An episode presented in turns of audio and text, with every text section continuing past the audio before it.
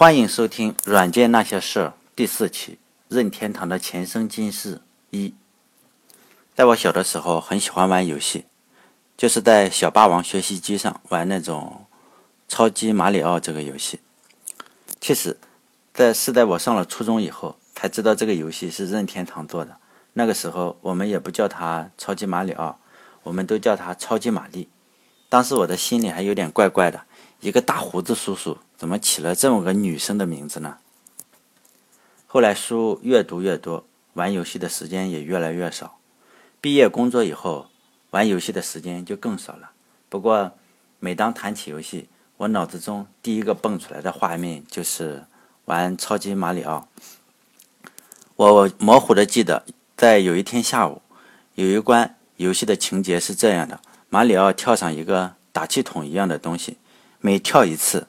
就会打一些气进去，等到他跳的第三次还是第四次的时候，一下子就把那个坏蛋喷上天。当时我就觉得这太搞笑了，就这一个动作，我反反复复的玩了一下午，每次玩的时候都会笑。作为怀旧吧，我想把任天堂的故事说一下。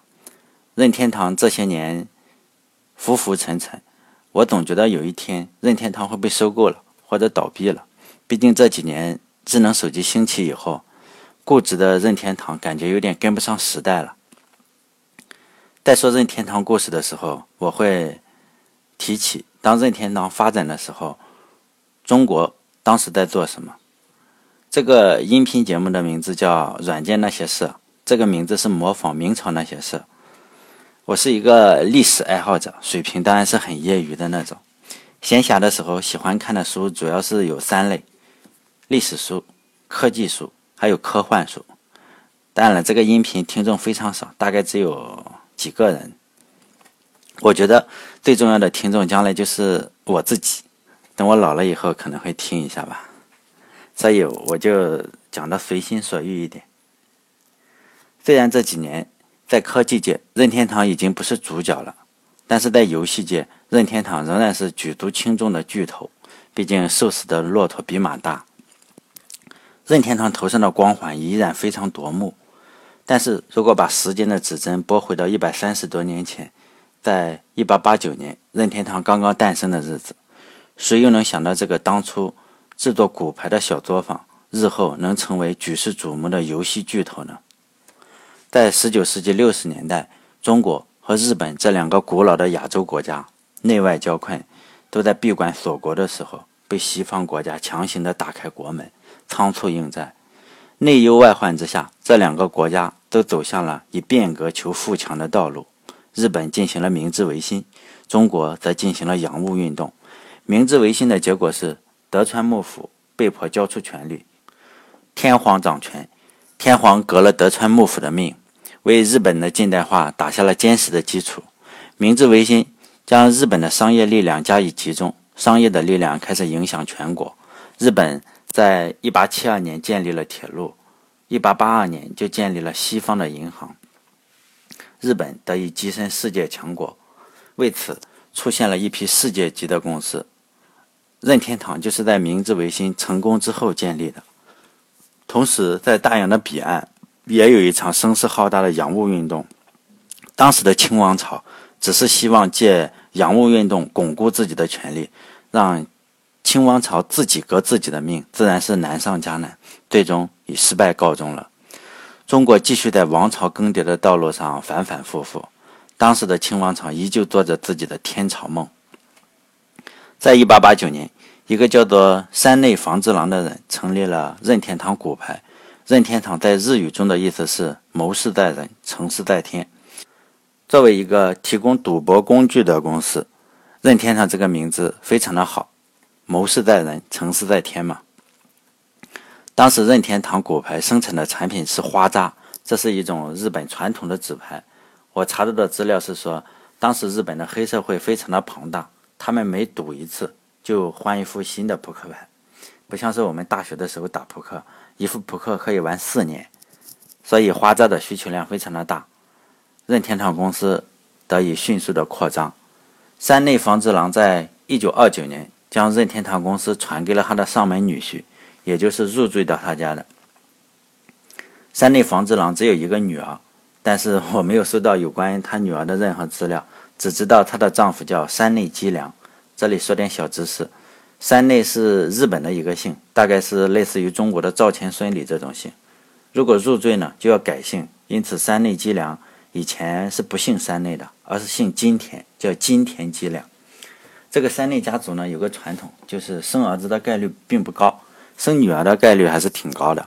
比如山内房子郎没有儿子，事业传给了女婿山内基良，然后山内基良也没有儿子，本来是要传给入赘的女婿，也就是山内普的老爸，结果山内普的爸爸和另一个女人私奔了，只能传给他的外甥，也就是山内普。我猜这件事对山内普影响很大。因为老爸为了爱情私奔了嘛，所以山内溥一生跟子女的关系都比较冷淡。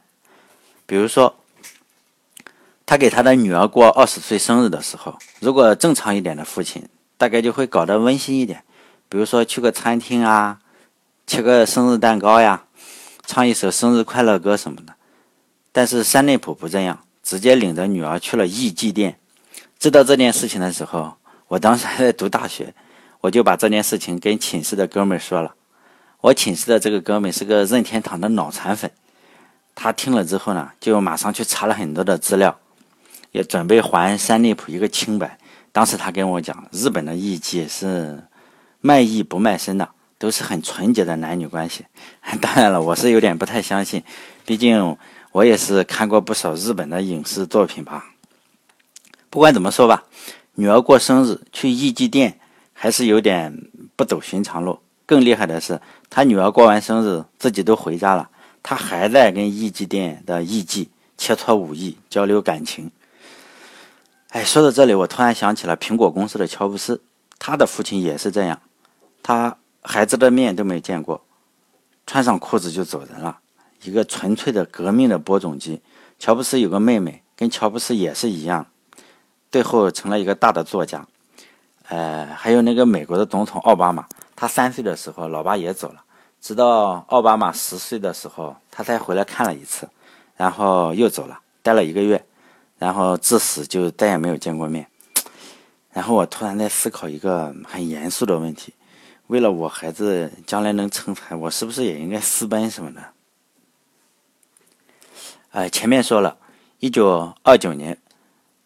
山内房之郎把任天堂骨牌传给了他的女婿山内基良以后，山内基良不负老丈人的众望，进行了一系列的投资、重组等等，把任天堂骨牌改成了股份有限公司，重命名为山内任天堂公司。在一九二九到一九四九年这二十年期间，任天堂在山内基良的带领下，不能说是一帆风顺吧，但也算是螺旋上升。这个时候，任天堂已经开始使用机器来生产扑克牌和花扎，并且组建了自己专门的销售公司——玩福公司。用现在的话来说，就是实现了产销一条龙。到一九四九年，山内基良因病退休之前，公司已经扩展到了一百多个人。在我们的大主角山内溥正式登场之前，我们来回顾一下同期中国做了一些什么事情。在一八八九年，任天堂建立。到一九四九年，第二任社长退休的这六十年期间，中国也发生了翻天不覆地的变化。先是清朝的政府搞君主立宪，后来又八国联军，再后来军阀混战，再后来抗日，接着内战，基本上一直都在打仗。在战乱中，你如果普通的人想活命的话，得靠运气。而且革命党还尤其喜欢暗杀，所以。在当日日本的任天堂经过了两代人或多或少的沉淀以后中国还没有任何企业生存的土壤还是一个家天下的国家。呃在这里我们听一段孙中山和康有为的对话。这段对话来自于电视连续剧走向共和我们来领略一下电视剧中的国父是怎么看当年的中国。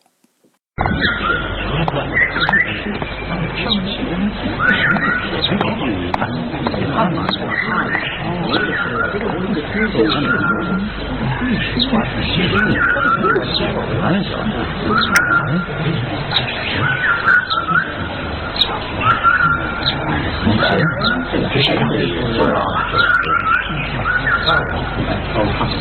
医学博士孙文见过康先生。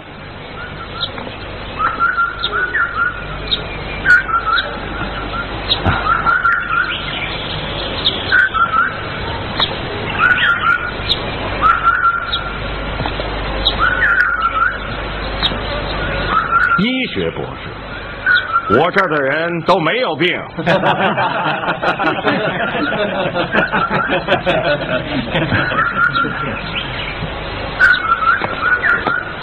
大清国人人有病，什么病啊？愚昧之病。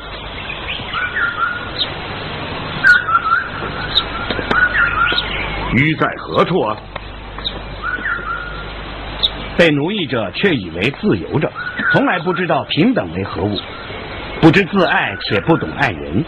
一句话，奴才不知道自己是奴才。病根何在？这就多了。四书荼毒生灵，五经钝化人心，三纲生产奴才，五常捆绑性情。这是文化之病。普天下之大众，食不能果腹，衣不能暖身，而王爷大官骄奢淫逸，盘剥不止。这是经济之病。所有这些病症都是一个总病根，那就是政治之病。华夏四千年的封建专制，开个方子试试。走向共和。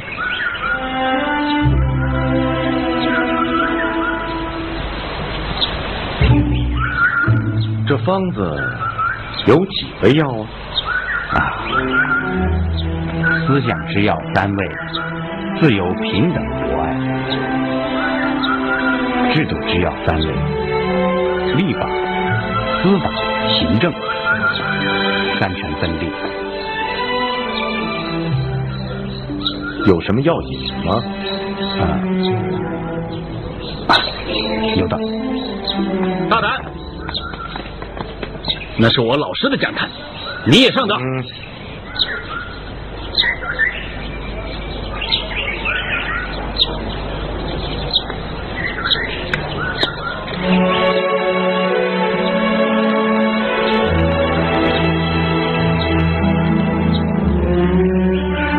共和思想源远流长，早在古希腊便有了初步实验，但那过于原始，不成体系。后来法国的思想家孟德斯鸠首倡三权分立，而民主宪政却在英格兰首开先河，其从专制到宪政的和平演变，让世界大开眼界。那么制度一变，国势大增，雄霸全球，至今依然。但英国是虚君宪政，其后又有日本国之实君宪政，霹雳一声，无君之宪政，也是我孙文所期望的共和，在法兰西诞生了。卢梭巍巍高在，把平等思想遍布民心。百科全书派狄德罗、伏尔泰等诸位贤者，摧毁了愚昧的神学，把博爱思想遍布民心。时机到了，罗伯斯庇尔振臂一呼，法国人民奋起反抗专制，攻占了黑暗堡垒巴士底狱，君主路易十六上了断头台，专制制度既倒，自由踏着鲜血前进了。红白蓝三色的共和之旗在瓦兰西上空高高飘扬。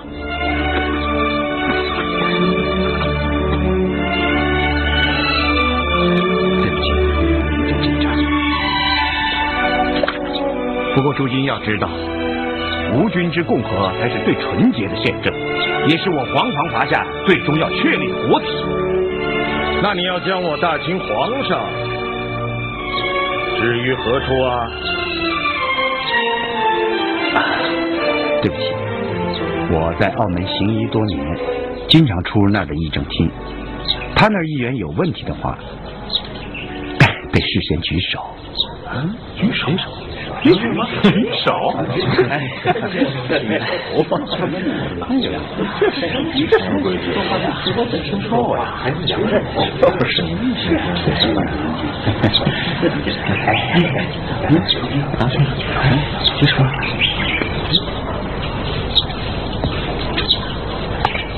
有什么问题您请说吧。我是问你，我大清。实行君主立宪如何？不可。国人皆为奴才，留下皇帝，那要实现民主宪政，绝不可能。然则有君主而闹共和，势必暴力四起，血流成河，疑乎？若是大清皇帝识大体，知潮流，和平训位，赞成共和，那是最好的。倘若固守专制，那就只有推翻他，我们创造一个共和国。你拿什么创造啊？我有好友三个，我们志同道合。我知道先生的弟子遍布两广，若是先生赞成共和，我们携手一起干。孙文呐，我是不赞成流血的。我大清积弱不堪。经不起革命的折腾，不过我很欣赏你的志向。明天带个门生帖子来拜门吧。你说什么？我说你孺子可教也。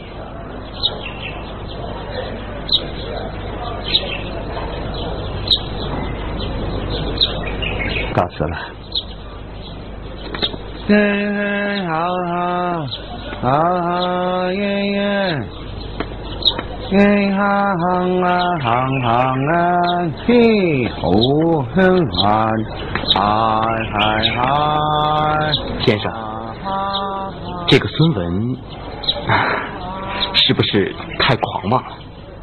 狂妄？岂止是狂妄啊！你要是摸摸他的脑后，哼。一定有一根反骨，弄不好啊，我脑后这根反骨还不如他的粗大。好了，接着再来说任天堂。一九四九年，新中国成立的这一年，三内吉良因中风，不得不将公司交给下一代接班人。哎，多说一句哈，任天堂第一任社长。山内房治郎也是因为中风，把公司交给山内吉良的。此时，山内吉良的女婿早就和别人私奔了，只剩下唯一的传人山内溥。当时，山内溥只有二十二岁，尚在日本的早稻田大学读法律。在接受外祖父嘱托之前，山内溥提出了一个条件，就是如果我来接手公司的话，其他的族人都要退出任天堂公司。山山内吉良也只好答应。内内山内溥上任以后，当时日本刚刚战败的第四年，此时日本大部分的民众生活还是比较困难的。但是家境富裕的山内溥显然没有打算，呃勒紧腰带过日子。他很快就在涩谷区购买了房子。这个涩谷区就是电影《忠犬八公》那个车站，嗯那个那个车站就在涩谷区。山内溥的生活也是非常的奢侈，由于。山内普接手公司的时候就提出要把所有的族人都清除掉，所以他就开始着手清除掉族人。以后又开始清除所有供职超过二十年的员工。当然，这引起了一百多名员工的罢工。山内普就通过关闭工厂、暴力镇压、买通警察等方式，并且在一九五零年解散了工会。接手公司以后的几个月，公司已经。公司的员工已经解散了一半，曾经跟山内吉良打天下的老臣都纷纷离开了公司。与此同时呢，山内溥还广泛的招聘高学历的年轻人才加入公司，并且给予高于市场水准的薪水，将任天堂公司变成了一个独裁的公司，公司只有他一个人说了算，并且把负责销售的完福改组为任天堂骨牌有限会社，在京都的市中心购买了大量的土地，建立新的工厂，将落后的设备更新，并且推出了一种新的产品——塑料制的扑克。这些措施都让任天堂的市场占有率稳步的提升。在一九五九年，任天堂和美国的迪士尼公司合作，推出了印有米老鼠图案的扑克。在广告的轰炸下，当年卖出了六十三万套扑克，占日本市场份额的百分之六十以上。这六十三万套扑克相当于任天堂以前十五年销售的总和。这次重大的成功以后，其实是有两个非常关键的因素：一是改组了呃玩福销售网络，并且它联合了很多的玩具厂商。组成了一个遍布全日本的销售网络，三内普给这个销售网络起了一个名字叫“钻石会”。后来这个组织发展成了控制日本游戏销售的初心会。初心会为任天堂的登基加冕立下了汗马功劳。另一个关键的因素就是米老鼠。米老鼠扑克的成功也让三内普了解到了米老鼠的威力。如果要成为世界一流的公司，任天堂也必须要有自己的米老鼠。只有有了自己的米老鼠，不仅可以让扑克这种产品大卖，也可以让任何产品迅速的取得成功。任天堂也就逐渐确立了自己软件为主、硬件为辅的经营哲学。在一九五六年，山内普就去了一趟美国，考经过考察，他发现美国最大的扑克公司也不过是一家中小型的企业，反而是美国强大的工业给山内普留下了深刻的印象。扑克的市场规模太小了。就算在扑克业做成世界第一，也是一个无足轻重的小公司。在接下来的几年里，任天堂公司顺风顺水的公司上市，股价飞涨，直到东京奥运会结束的1964年，任天堂才遭遇了最严重的危机，股票的价格从600日元的最高峰跌落到不到60日元。在内外交快的情况下，山内普绝地反击，尝试了各种救赎之道。咱们下一期接着讲山内普到底尝试了哪些方法，最终又让任天堂成功转型的故事。好，谢谢收听。哎，对了，这是我做的第四期的视频，我打算做满一百期。其实我是我这个视频最热心的听众了。我做这个视频的初衷，第一期中我已经讲到了，就是为了给自己留下一点声音嘛。这个音频我都上传到网易云音乐。和喜马拉雅 APP 里面，这两个地方的名字都是《软件那些事》，这个名字是模仿《明朝那些事》这本书。另外，我还弄了一个微信公众号，名字也是《软件那些事》，但现在的订阅量大概是十几人吧，十一还是十二。这个音频的文本都放在那里，因为我这个普通话不好，如果有人喜欢看这个，喜欢看这个故事，但又不想听声音的话。微信公众号里是有一些所有的文本，并且还有一些图片和这个视频作为补充的材料。